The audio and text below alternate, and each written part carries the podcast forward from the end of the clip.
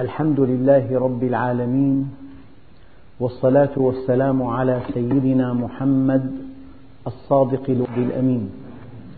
اللهم لا علم لنا إلا ما علمتنا إنك أنت العليم الحكيم. اللهم علمنا ما ينفعنا وانفعنا بما علمتنا وزدنا علما. وأرنا الحق حقا وارزقنا اتباعه. وأرنا الباطل باطلا وارزقنا اجتنابه. واجعلنا ممن يستمعون القول فيتبعون أحسنه وأدخلنا برحمتك في عبادك الصالحين. أيها الإخوة الكرام مع الدرس الخامس والأخير من سورة المزمل ومع الآية العشرين وهي قوله تعالى إن ربك يعلم أنك تقوم أدنى من ثلثي الليل ونصفه وثلثه وطائفة من الذين معك. كلمة إن الله يعلم يعني عمل الإنسان عبادته. طبعا لهذه الآية معنى ضيق ومعنى واسع. المعنى الضيق إن الله يعلم أنك تقوم الليل ويعلم مقدار الليل الذي تقوم فيه المعنى الواسع إن الله يعلم عملك عبادتك صلاتك صيامك إنفاقك ضبطك لجوارحك مقدار تضحيتك عمل الإنسان بأوسع معانيه إن الله يعلمه يعلمه حق العلم يعلم خلفيته يعلم بواعثه يعلم مؤداه يعلم غاياته يعلم حجمه يعلم مقدار التضحية يعلم العوائق يعلم الصوارف. فهذا العمل قد تنفق درهم وقد تنفق مئة ألف درهم وقد يكون الدرهم أكبر عند الله من مئة ألف درهم. درهم أنفقته في إخلاص خير من مئة ألف درهم ينفق في رياء. درهم تنفقه في حياتك خير من مئة ألف درهم ينفق بعد مماتك. فالمعنى الضيق أن الله سبحانه وتعالى يعلم أن النبي عليه الصلاة والسلام يقوم الليل يقوم أكثر من ثلثه أو يقوم نصفه أو يقوم أقل من ثلثيه. يعلم قيامه لليل ويعلم مقدار قيامه في الليل.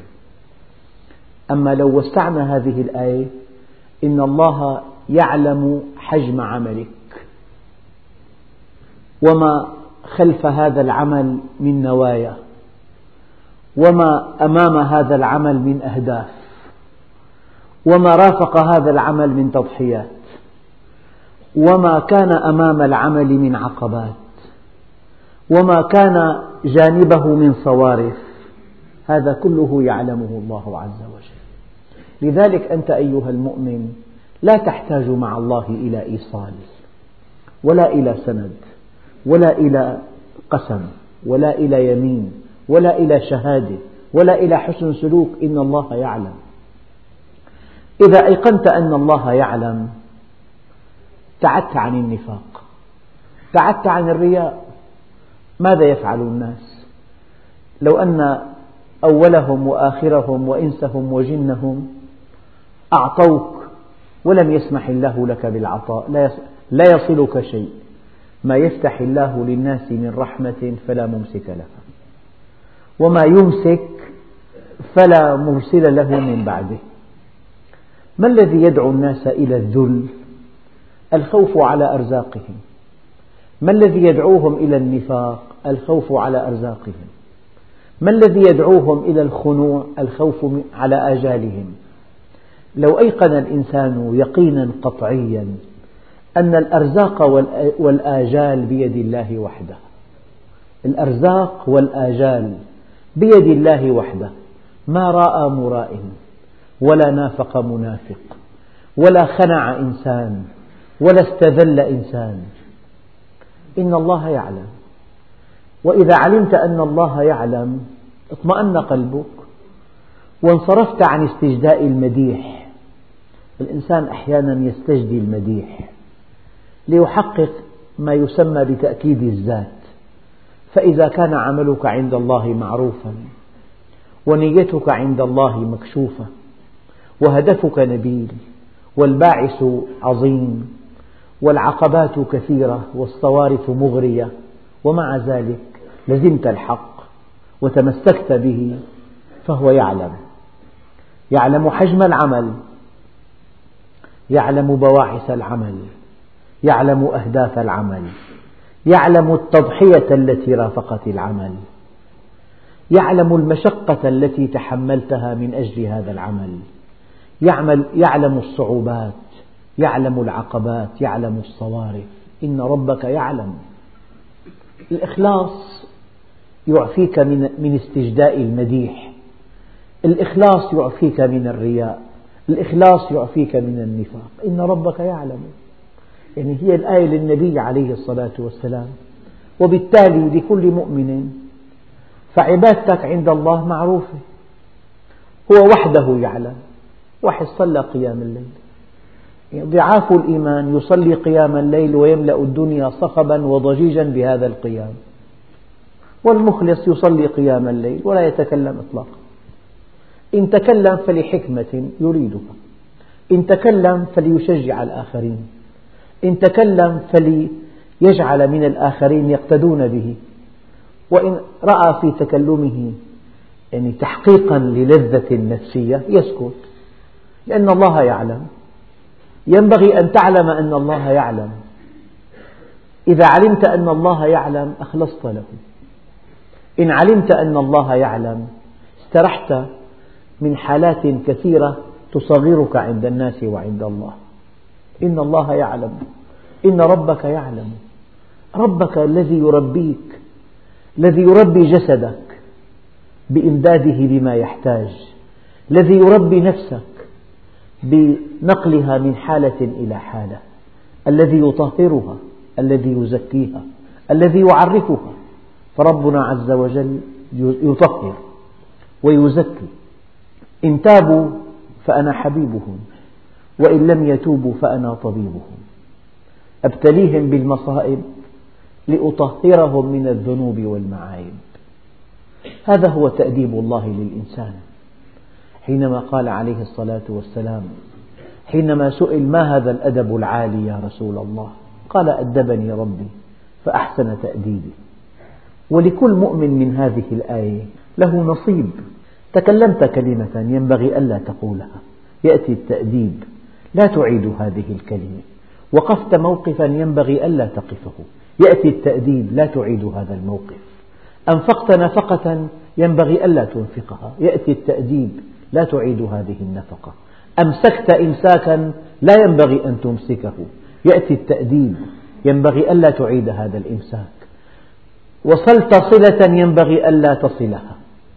يأتي التأديب. قطعت قطيعة ينبغي ألا تقطعها. يأتي التأديب. هذا هو تأديب الله عز وجل. إن ربك الذي يربيك الذي يربي جسمك الذي يربي نفسك الذي يربي عقلك هو الرب. ما من اسم من أسماء الله عز وجل أقرب إلى الإنسان من اسم الرب. هو الذي يربينا جميعا هو الذي يمدنا. يعني أذكر أن هذا الطفل الذي يأتي لتوبه الآن ولد. كيف زوده الله بآلية معقدة جدا؟ سماها العلماء هكذا سموها منعكس المص.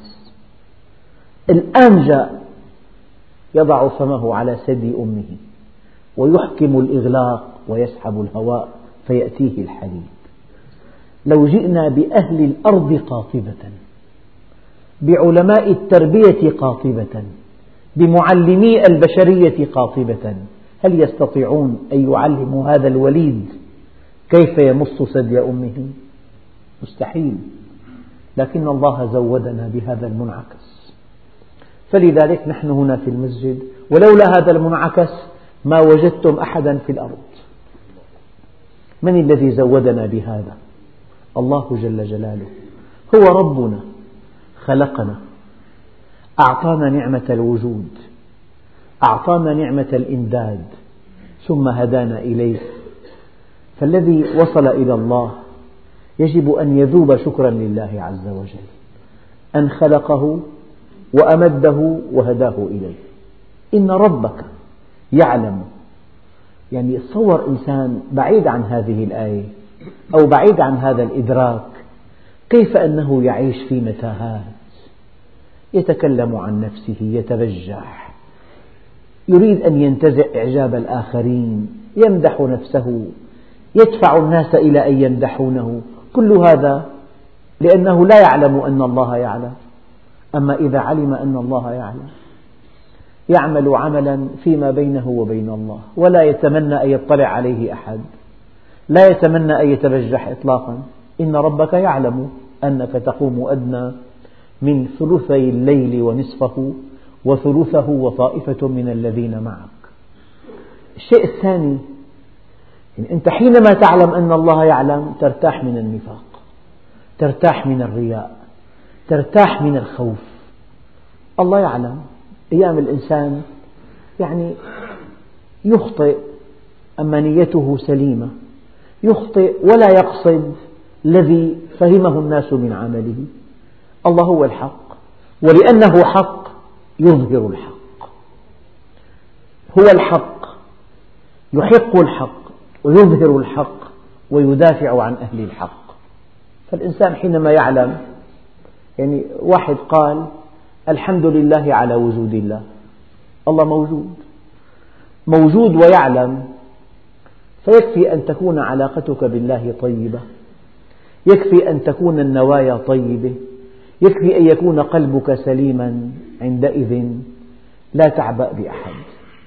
أما البعيد عن هذا المعنى موزع.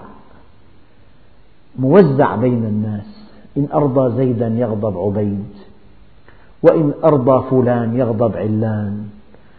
ساعة يمدح وساعة يذم وساعة يرائي وساعة ينافق لأنه لا يعلم أن الله يعلم. إن الله يعلم أنك تقوم أدنى من ثلثي الليل ونصفه وثلثه وطائفة من الذين معك. وقال بعض العلماء إن هذه الآية نسخت قوله تعالى يا أيها المزمل قم الليل إلا قليلا. يعني إما أنها نسخت عن المسلمين نسخ حكمها عن المسلمين وبقيت فرضيتها على رسول رب العالمين وإما أن قيام الليل أصبح نفلا وتطوعا يفعله كل مسلم دون أن يكون ملزما أن يفعله. الذي يلفت النظر إن ربك يعلم أنك تقوم أدنى من ثلثي الليل ونصفه وثلثه وطائفة من الذين معك. يعني هؤلاء مع رسول الله مع رسول الله بأجسادهم ومعه بنفوسهم ومعه بأرواحهم ومعه بعبادتهم ومعه بإخلاصهم. ألم يقل النبي عليه الصلاة والسلام حينما سأل, سأل الأنصار حينما أراد أن أن يدخلوا معه في غزوة أحد ماذا قال له سيدنا معاذ؟ امضي يا رسول الله لما أردت. نحن معك. لو خط بنا هذا البحر لخضناه معك. ما تخلف منا رجل سيدنا سعد. ما تخلف منا رجل. صل حبال من شئت واقطع حبال من شئت وأعط من شئت. وامنع من شئت وسالم من شئت وعادي من شئت فوالذي بعثك بالحق للذي تأخذه من أموالنا أحب إلينا من الذي تدعه لنا. فسر على بركة الله. هكذا كانوا معه. شيء دقيق أيها الإخوة. محمد رسول الله. آية كريمة. والذين معه أشداء على الكفار. والذين معه يعني الإنسان وحده ماذا يفعل؟ أما الجماعة مباركة. الإنسان وحده قد لا تحل مشكلته. أما إذا كان مع أهل الحق هو في بحبوحة الجماعة هو في بحبوحة الأنس هو في بحبوحة الاستقامة. إن ربك يعلم أنك تقوم أدنى من ثلثي الليل ونصفه وثلثه. وطائفة من الذين معك. والله يقدر الليل والنهار. أيضا الله عز وجل هو الذي يعني يعلم كم من الجهد بذلت كم من الوقت أمضيت كم من المشقة كابت. يقدر الليل والنهار يقدر طول الليل ويقدر قصر الليل يقدر طول النهار ويقدر قصر النهار. يقدر العمل الذي فعلته في الليل وقد اقتطعت من نومك ويقدر العمل الذي فعلته في النهار وقد اقتطعت من راحتك وعملك. والله يقدر الليل والنهار. يعني في بالآية كلمتان هما مركزا الثقل في الآية. إن ربك يعلم ويقدر. قد تعلم ولا تقدر وقد تقدر ولا تعلم. إنسان عنده خبرة واسعة يقدر حجم التضحية ولكن لم يعلم تضحيتك. وإنسان آخر علم أنك فعلت هذا ولكن لا يقدر هذا العمل. هذا العمل ليس له قيمة عنده. فأنت مع إنسان يقدر ولا يعلم أو مع من يعلم ولا يقدر. أو والأسوأ مع من لا يعلم ولا يقدر. لذلك من المشقات التي يعانيها الإنسان المشرك المشرك شرك خفي أنه يتمنى أن يعلم الناس عمله لا يستطيع. يتمنى أن يقدر الناس جهده لا يرى أذنا صاغية ولا تقديرا ولا تقييما ولا تثمينا. أما إذا كان مخلصا لله عز وجل لا يعبأ بتقدير الناس ولا بتثمينهم ولا بمدحهم ولا بثنائهم. كما أنه لا يعبأ بذمهم. من عرف نفسه ما همه ذم الناس له. إن ربك يعلم أنك تقوم أدنى من ثلثي الليل ونصفه وثلثه وطائفة من الذين معك والله يقدر الليل والنهار. إنسان أحيانا يكون نايم نام من نصف ساعة يأتيه طارق بحاجة يستيقظ ويلبي هذه الحاجة. إنسان آخر لا يلبي. قد تملك المال ولا تنفق وقد لا تملك وتنفق. الذي لم يملك وينفق. الله يقدر يعني أنا سمعت قصة لا بأس من روايتها لكم. رجل من أهل الغنى الغنى الكبير أراد أن ينشئ مسجد في بعض أحياء دمشق. بحث عن أرض. وجد أرض مناسبة. تصلح لمسجد. سأل عن صاحبها. التقى بصاحبها. صاحبها يعمل. آذن في مدرسة ابتدائية. ورثها من أشهر. ولا يملك من الدنيا غيرها. ودخله أقل من 3000 في الشهر وعنده خمس أولاد. وساكن ببيت صغير جدا. ففاوضه على شرائها. واتفقا على السعر. والسعر مناسب. ثلاثة ونصف مليون. في أحد أحياء دمشق. فكتب له شيك بمليونين. وقال له البقية آه، عند التنازل للأوقاف. قال له ما علاقة الأوقاف بهذا الموضوع؟ قال له أريد أن أجعلها مسجدا هذه الأرض. قال له أعطني هذا الشيك استرجعه منه ومزقه. قال له مسجد أنا أولى بتقديمها لبيت الله.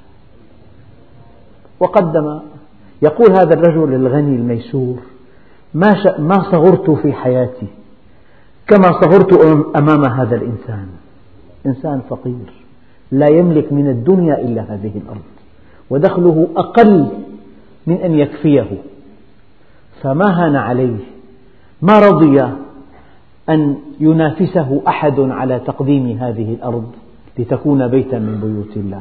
قال له أنا أولى منك أن أقدمها أن أقدمها لله عز وجل.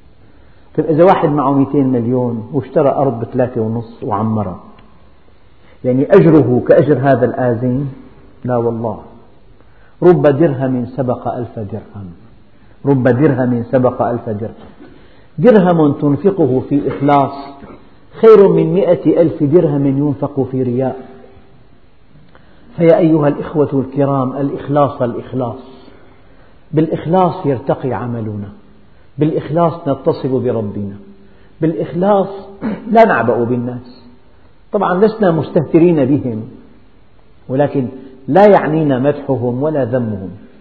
من عرف نفسه ما ضرته مقالة الناس به.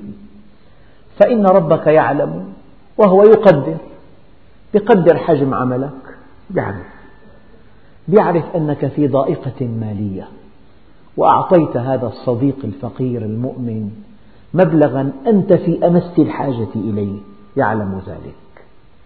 يعلم أنك متعب تعبا شديدا وأنك في أمس الحاجة إلى النوم وأن هذا الذي طرق بابك كان بإمكانك أن تصرفه وكان بإمكانك أن لا تستجيب له. لكنك كابدت مشقة كبيرة وقدمت له خدمة عظيمة في هذا الوقت الصعب من الليل. إن الله يعلم. إن الله يعلم الضغوط التي حولك وكيف أنك تحملتها في سبيل الله. إن الله يعلم الإغراءات التي أحاطت بك وكيف أنك أعرضت عنها في سبيل الله. إن ربك يعلم أنك في خلوتك تخشاه إنسان في غرفته وحده لا أحد يراقبه. لا زوجة ولا ولد ولا صديق ولا أحد.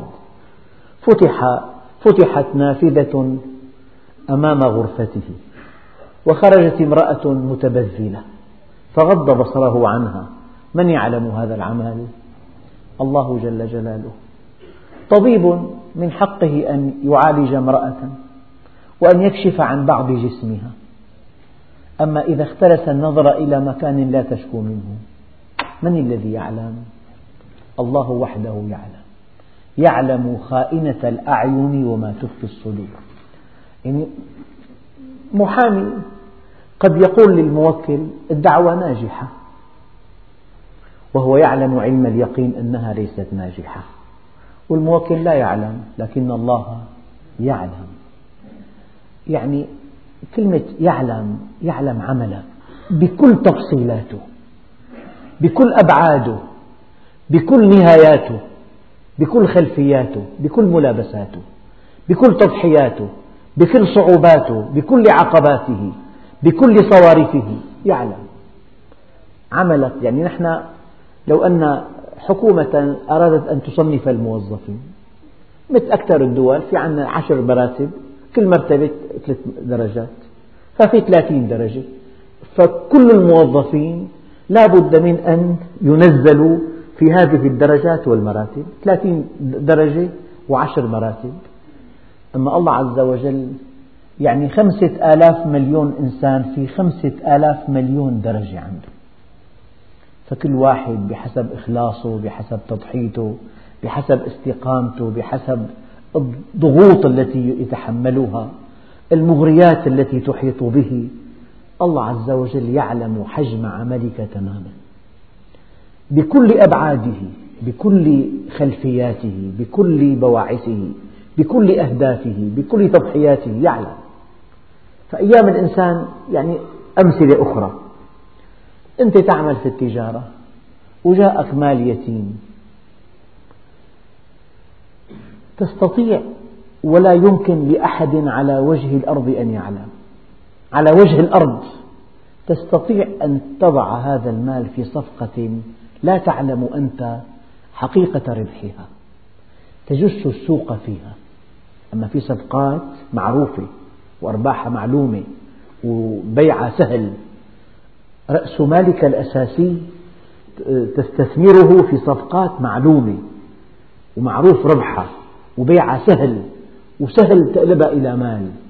أما في صفقة ما بتعرف مدى ربحها تباع أو لا تباع. تربح بها كثيرا أو لا تربح بها. تقول أنا سأتجر بمال اليتيم لئلا تأكله الزكاة. وفق كلام رسول الله. تضع هذا المال في هذه الصفقة. فإن خسرت تقول ترتيب الله عز وجل. الله ما شاء لك أن تربح. جعلت مال اليتيم درءا لمالك. جعلت مال اليتيم وقاية لمالك. من يعلم ذلك؟ لا يستطيع أحد في الأرض أن يعلم أنك جعلت من هذا المال دريئة أو وقاية لمالك. تقول أنت إذا ربحت هذه الصفقة ربحا كبيرا أنا أدخل مالي عندئذ في هذه البضاعة. وإذا لم تربح تكون أنا عرفت السوق وما انضريت من يعلم حقيقة ما فعلت؟ الله وحده يعلم. يعني في أعمال كثيرة جدا. يعني إذا كان طبيب قال لمريض أريد هذا التحليل. وتشخيص هذا المرض لا يحتاج لهذا التحليل. لكن هو في باله شيء. فمن يعلم ذلك؟ لا يعلم إلا الله. كل حركاتك وكل سكناتك وكل تصوراتك وأعمالك كلها في علم الله مكشوفة. يعني الله عز وجل يعلم السر. يعلم جهرك ويعلم سرك ويعلم ما خفي عنك أنت. يعلم السر وأخفى. ما خفي عنك هو يعلمه. فإذا أيقنت أن الله يعلم تأدبت معه كثيرا وأخلصت له كثيرا واستقمت على أمره كثيرا ونفعت عباده كثيرا ووقفت عند حدك كثيرا إذا علمت أن الله يعلم. قضية مهمة جدا. أن تعلم أن الله يعلم. أما هذا الذي يخادع الله يخادعون الله وهو خادعهم. أيها الإخوة الكرام يجب أن تعلموا علم اليقين أنه لا يمكن أن تخدع الله عز وجل. كما أنه بالمقابل لا يمكن لك أن تخدع نفسك. لقوله تعالى بل الإنسان على نفسه بصيرة. ولو ألقى معاذيره. بل الإنسان على نفسه بصيرة ولو ألقى معاذيره. ولن تستطيع الذي يعلم السر وأخفى. ما سوى الله عز وجل وما سوى نفسك التي بين جنبيك بإمكانك أن تخدع بعض الناس لطول الوقت أو بإمكانك أن تخدع كل الناس لبعض الوقت. أما أن تخدع كل الناس لطول الوقت فهذا مستحيل. مستحيل. الله عز وجل لا بد من أن يكشف الحقائق. إن الله سبحانه وتعالى لا يهدي كيد الخائنين. أية خيانة على وجه الأرض لا بد من أن تفتضح. لذلك تعامل مع الله بإخلاص. تعامل معه بالصدق. تعامل معه بالطاعة. تعامل معه بالإقبال عليه. والله يقدر الليل والنهار. علم أن لن تحصوه فتاب عليكم. يعني علم أن في الناس من هو مريض من هو متعب من له جهد كبير في النهار والليل قصير. علم أن المسلمين لن يستطيعوا أن, يفعل أن يصلوا قيام الليل دائما. قد يصلونه في الشتاء في بعض أيام الصيف. لكن لو جعله فريضة لكان مشقة علينا. لكن الله سبحانه وتعالى جعله في بادئ الأمر فرضا على رسول الله صلى الله عليه وسلم وعلى أصحابه ثم جعله فرضا عليه ونفلا على المؤمنين. وهذا من أوجه الأقوال. علم أن لن تحصوه أي لن تستطيعوا قيام الليل دائما. فتاب عليكم. فكانت هذه الآية ناسخة لقوله تعالى يا أيها المزمل قم الليل إلا قليلا. فاقرأوا ما تيسر من القرآن. يعني فاقرأوا في الصلاة ما تيسر من القرآن. كان عليه الصلاة والسلام يقرأ مئة آية في صلاة الليل. فهنا أيضا هذه الآية تخفي في فاقرأوا ما تيسر من القرآن بحسب طاقتك. بحسب إقبالك. شيء آخر فاقرأوا ما تيسر من القرآن. القرآن هي الصلاة. يعني صلوا ما تيسر لكم من الصلاة. لقوله تعالى أقم الصلاة لدلوك الشمس إلى غسق الليل وقرآن الفجر إن قرآن الفجر كان مشهودا. يعني قرآن الفجر هي صلاة الفجر.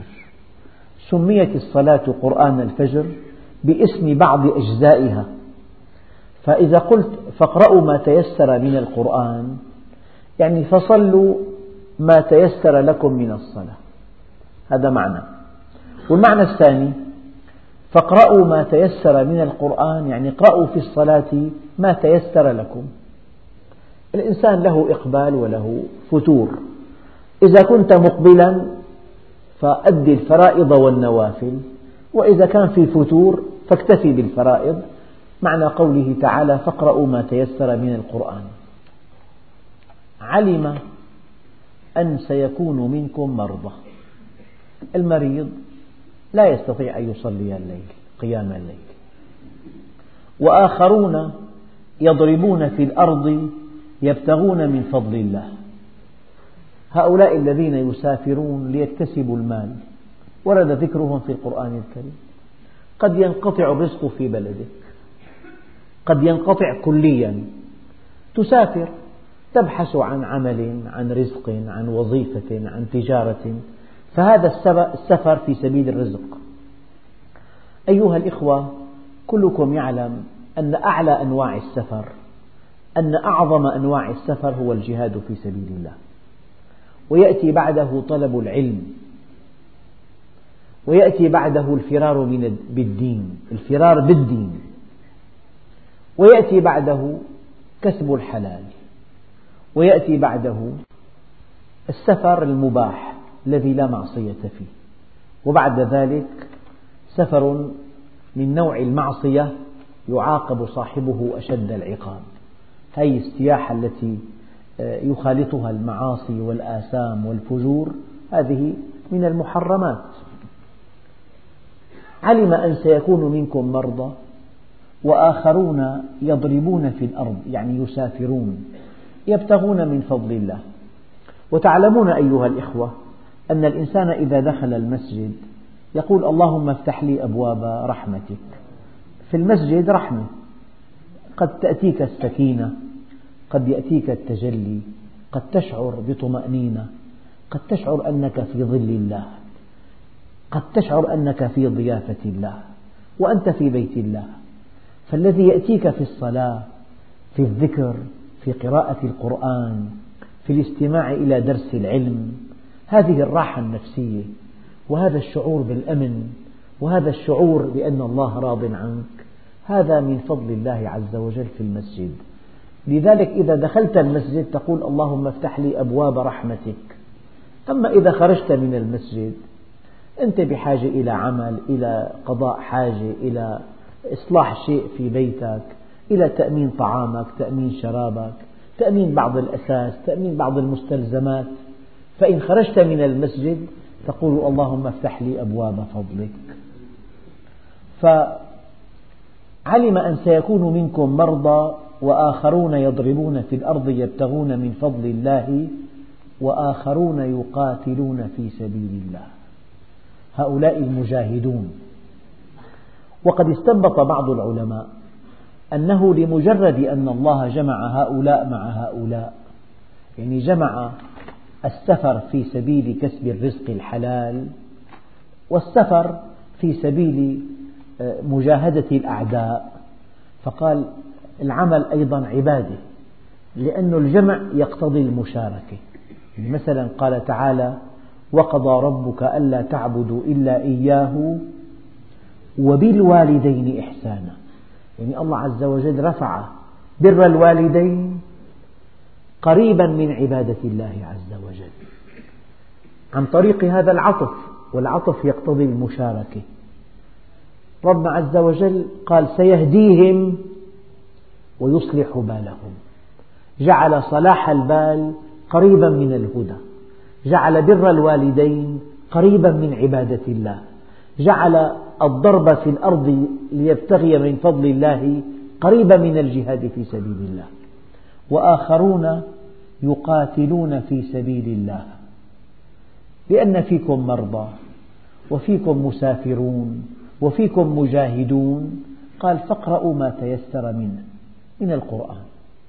يعني صلي قيام الليل واقرأ ما ما هان عليك من القرآن ما تيسر لك من القرآن. أو صلي الخمس أوقات في رأي بعض المفسرين. فاقرأوا ما تيسر منه وأقيموا الصلاة وآتوا الزكاة. إيتاء الزكاة معروف. وقال بعضهم في بعض التفاسير وهذا من التفسيرات الوجيهة مطلق العمل الصالح. يعني اتصل بالله وأحسن إلى الخلق. وهذا هو الدين كله.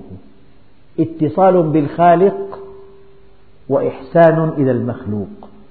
هناك حركة نحو السماء اتصال بالله وحركة نحو الأرض خدمة الخلق. وهذا معنى قوله تعالى وأوصاني بالصلاة والزكاة ما دمت حيا. يعني الزكاة هنا فسرت تفسيرا واسعا واسعا. دفع الزكاة تعنيها الآية الصدقة تعنيها الآية خدمة الخلق تعنيها الآية. أما أن يكون لك عمل طيب وصالح يعني ما قيمة الصلاة من دون عمل صالح؟ بل ما قيمة العمل الصالح من دون صلاة؟ صار سلوك ذكي أشخاص كثيرون لم يؤمنوا بالله إطلاقا. لكن لهم أعمال طيبة. هذه الأعمال ينتزعون بها إعجاب الآخرين يحققون بها مصالحهم. ليس هذا العمل هو المقصود. لا بد من اتصال بالله وعمل صالح. كلاهما شرط لازم غير كاف.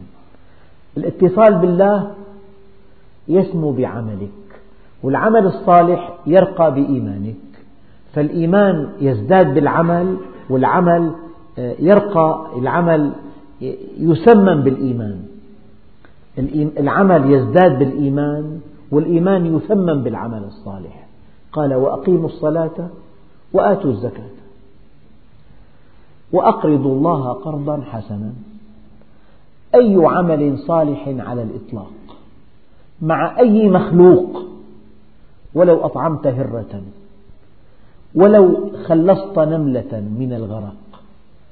ولو نزعت قشة من أرض المسجد. أي عمل صالح مهما بدا لك صغيرا. أي عمل صالح مع أي مخلوق. مع حيوان مع بهيمة. مع حيوان مستأنس. مع حيوان مؤذي. ذبحته ذبحا سريعا. ضربته ضربة واحدة. أحسنت قتله.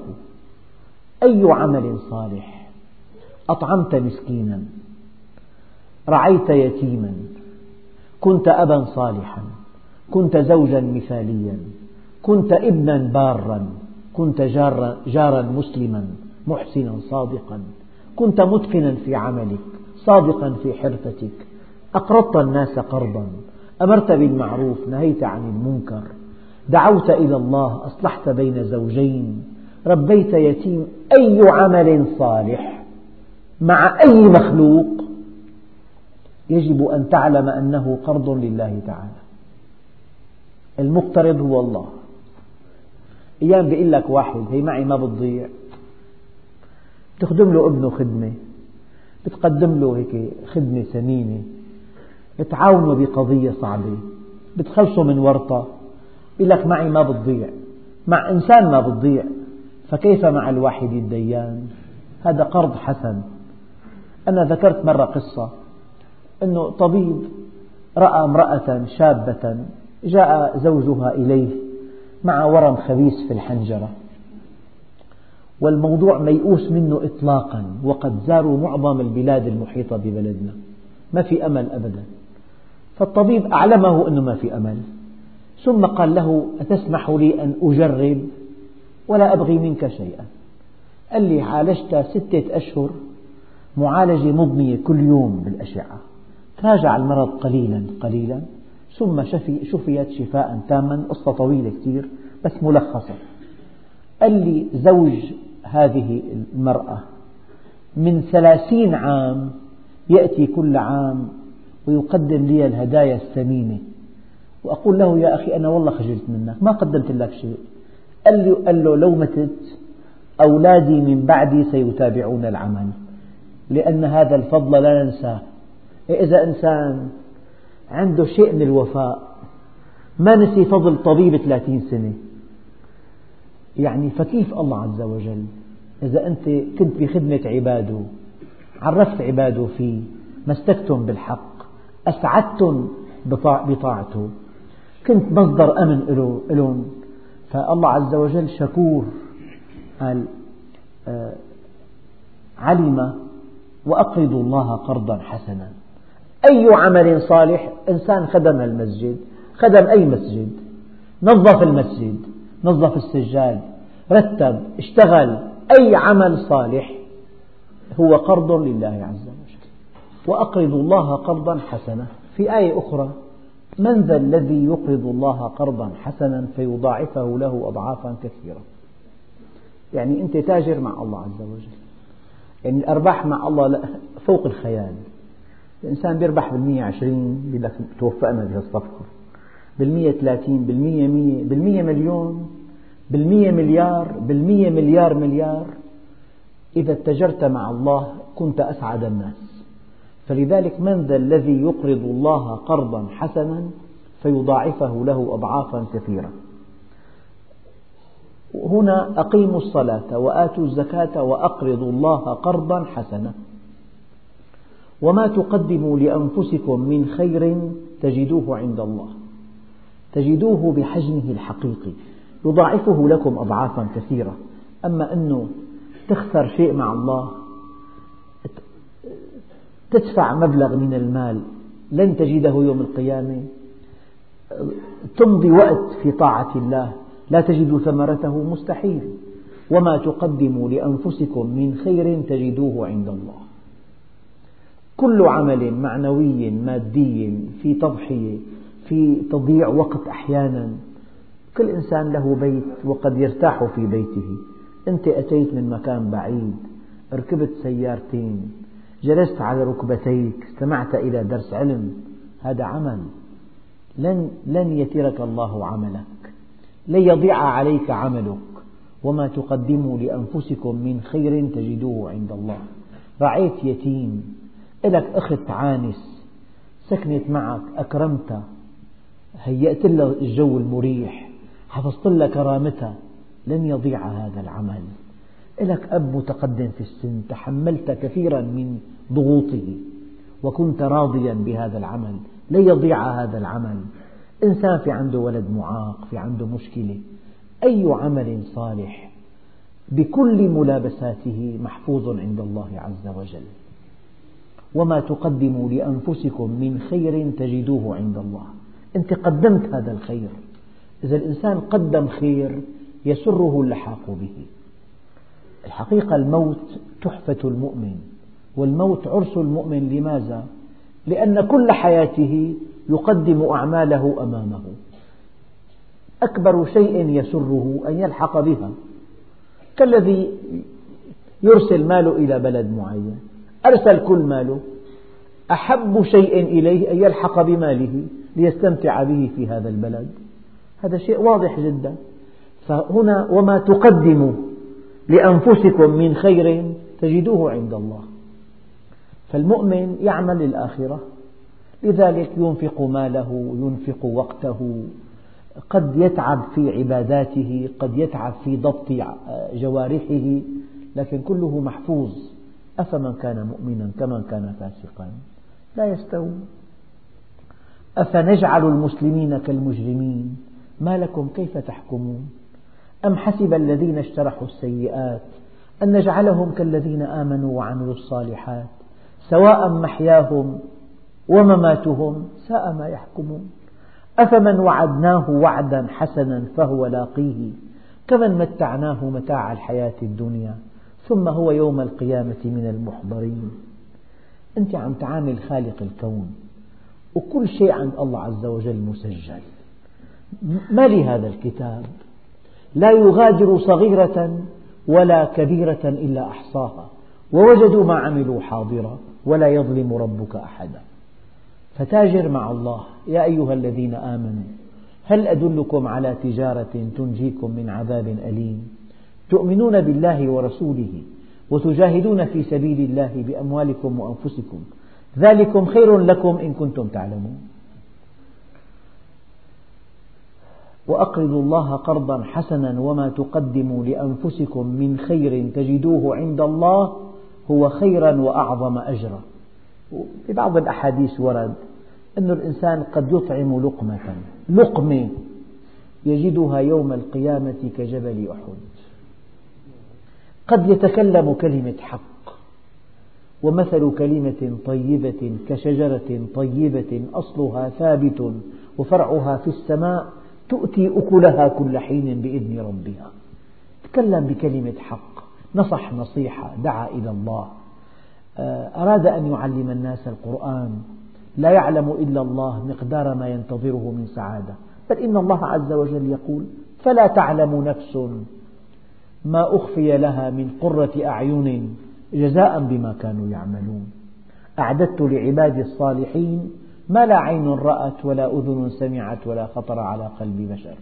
وهذه الدنيا لو أنها تعدل عند الله جناح بعوضة ما سقى الكافر منها شربة ماء. أعطاها لمن يحب ولمن لا يحب. بل إنه أعطاها لمن لا يحب أكثر ممن يحب. واستغفروا الله. الماضي يغطى بالمغفرة والمستقبل يغطى بالعمل الصالح. إن قدمت العمل الصالح ضمنت المستقبل الماضي بالمغفرة. واستغفروا الله. لما بدر منكم. إن الله غفور رحيم. يعني هذه الآية, هذه الآية الأخيرة من سورة المزمل فيها مراكز ثقل. المركز الأول إن ربك يعلم. يجب أن تعلم أن الله يعلم. وإن الله يقدر عملك. يعلم ويقدر. شيء آخر الله عز وجل يعني خفف عن عباده بعض العبادات التي قد تشق عليهم. فجمع بين الجهاد في سبيل الله وبين كسب الرزق الحلال. ثم إن الله سبحانه وتعالى قال أقيموا الصلاة وآتوا الزكاة. يعني أقيموا الصلاة التي يتبعها إيتاء الزكاة العمل الصالح. لا معنى لصلاة بلا عمل صالح. كما أن العمل الصالح بلا صلاة لا قيمة له. أقيموا الصلاة وآتوا الزكاة. وأقرضوا الله قرضا حسنا. كل أعمالكم تجاه بني تجاه المخلوقات هي قرض حسن لله عز وجل. وما تقدموا لأنفسكم من خير تجدوه عند الله. هو خيرا وأعظم أجرا واستغفروا الله إن الله غفور رحيم. والحمد لله رب العالمين.